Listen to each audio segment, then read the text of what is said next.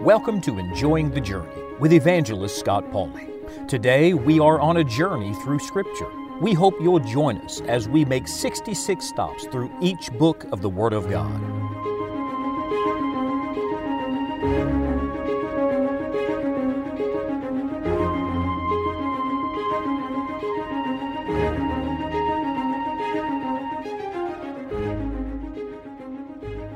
Do you have a good memory? You know, everybody's memory is different. Some people are good with short term and some are better with long term. All of us have to work at it.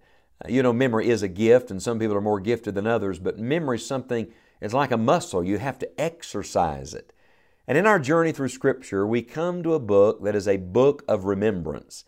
As a matter of fact, the great message of the entire book is just that putting you in remembrance. It is the second letter and the final letter of a man by the name of Peter. We call it the book of 2 Peter. It bears close resemblance to the book of Jude. As a matter of fact, one may have influenced the other because both the subject matter and even the phraseology are very similar to each other. And comparing Scripture with Scripture, I would challenge you to put them side by side and to study 2 Peter and the book of Jude alongside one another because they both deal with how to live victoriously in the last days. Now, Peter writes this, not only this book about the last days for us, but he writes it in the last days of his own life. Impending death is upon him, martyrdom is coming. Because of that, the tone of 2 Peter reminds me at least a great deal of 2 Timothy, the last letter the Apostle Paul wrote, both of them on the verge of meeting God, both of them giving warning to believers for the last days, both of them seeing the Word of God is the only solution in an evil age. And so Peter is an old man. He's coming near the end. And uh, you know, like many people nearing the end, they get more reflective. But for Peter, it's not just reflective for himself. No, this is a book of remembrance. He's saying to believers, Look, I'm about to leave you. My voice will be silent, but there's some things you need never to forget.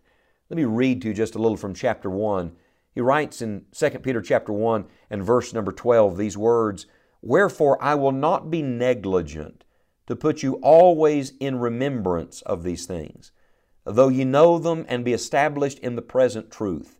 Yea, I think it meet as long as I'm in this tabernacle to stir you up by putting you in remembrance. He says in verse 15, Moreover, I will endeavor that you may be able after my decease to have these things always in remembrance. He writes again in chapter 3, verse 1 This second epistle, beloved, I now write unto you, in both which I stir up your pure minds by way of remembrance. Peter's goal was to remind believers of certain things that they already know. One of the dangers for us who've been Christians for a while, who've studied the Bible for a while, is we think we know that already. But oh, how easy we forget. How quickly we, we fail to remember those things that we should rehearse again and again. Uh, one of the great secrets to a victorious Christian life is remembrance. He said, I stir you up by way of remembrance. I don't know about you, I don't have a hard time getting stirred up for the Lord. I have a hard time sometimes staying stirred. How do you stay stirred? If you have to depend on other people to stir you, you'll never be a, a, stirred up Christian. You have to learn to stir yourself. And how do you do that? By way of remembrance. Exercising your memory. When I find my own heart getting cold, I go back and rehearse the day that I got saved. I go back and try to visit Calvary again and remember what Jesus did for me. When my faith ebbs low, I go back and rehearse answers to prayer, things that God has already done, and suddenly I find my own heart getting stirred up again for the Lord. What is that? That's God's way of keeping us stirred by way of remembrance. As a matter of fact, the whole book follows that tone. In chapter 1, he puts them in remembrance first of what they've obtained, all the wonderful things they have, the peace and power and promises of God, the divine nature. Then, at the end of chapter 1, he puts them in remembrance of the truth, and he reminds them to take heed to the truth they've been given. In chapter 2, he puts them in remembrance of former judgments, and he talks to them about how God judged the false prophets and how God destroyed the world.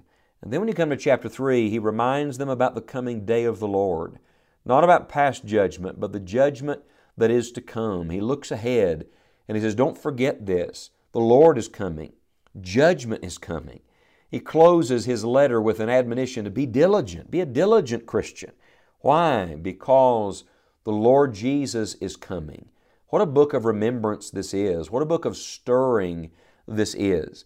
The key word of the book is the word know or knowledge. Some, some form of that is used 14 times.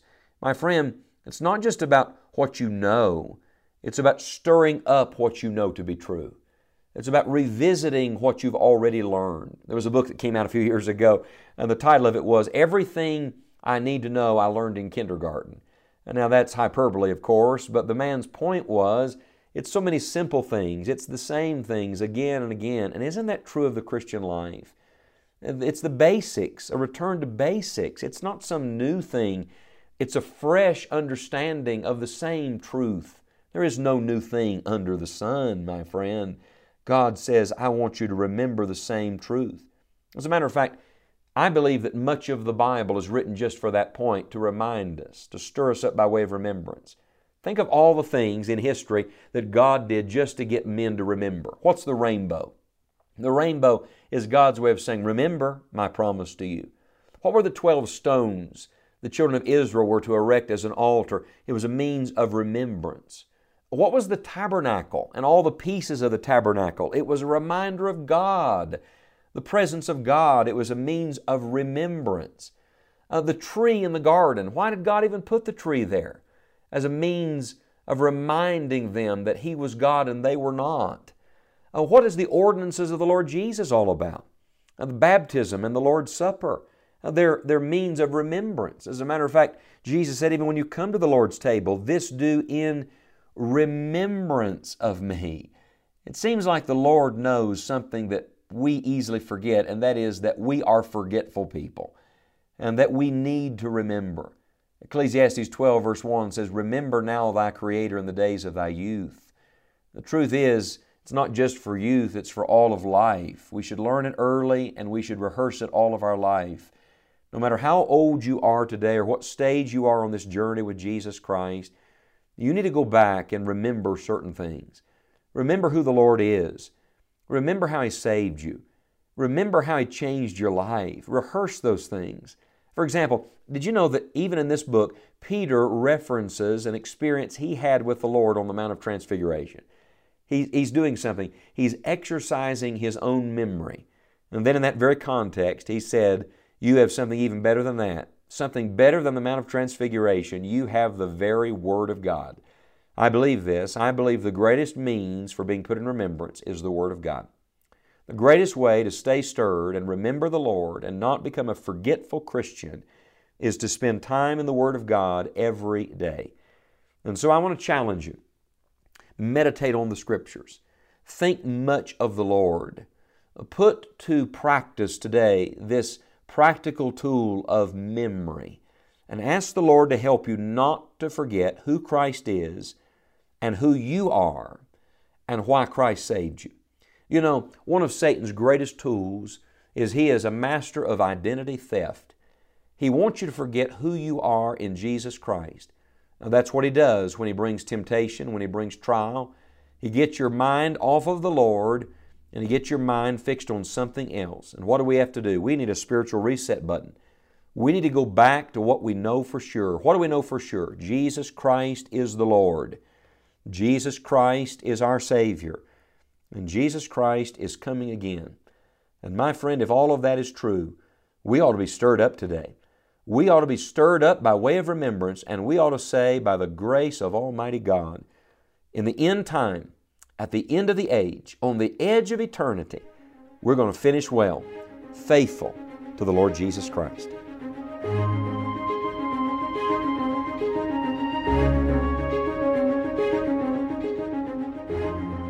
Friend, did you know that the purpose of the Bible is not to know the Bible, the facts, the people, the places, but instead the purpose of the Bible is to know God?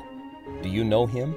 Do you know that God has already done everything necessary for you to know Him? Jesus Christ, God's Son, died on the cross and rose again from the dead to pay for your sin debt. It is our prayer that you will trust Jesus today. If you'd like additional help in your Christian life, be sure to visit our website, scottpauley.org. Among the many resources we have available, we're excited to make available to you a Journey Through Scripture daily Bible reading plan. This will be a tremendous help in our current study. Until next time, may God help you to enjoy the journey.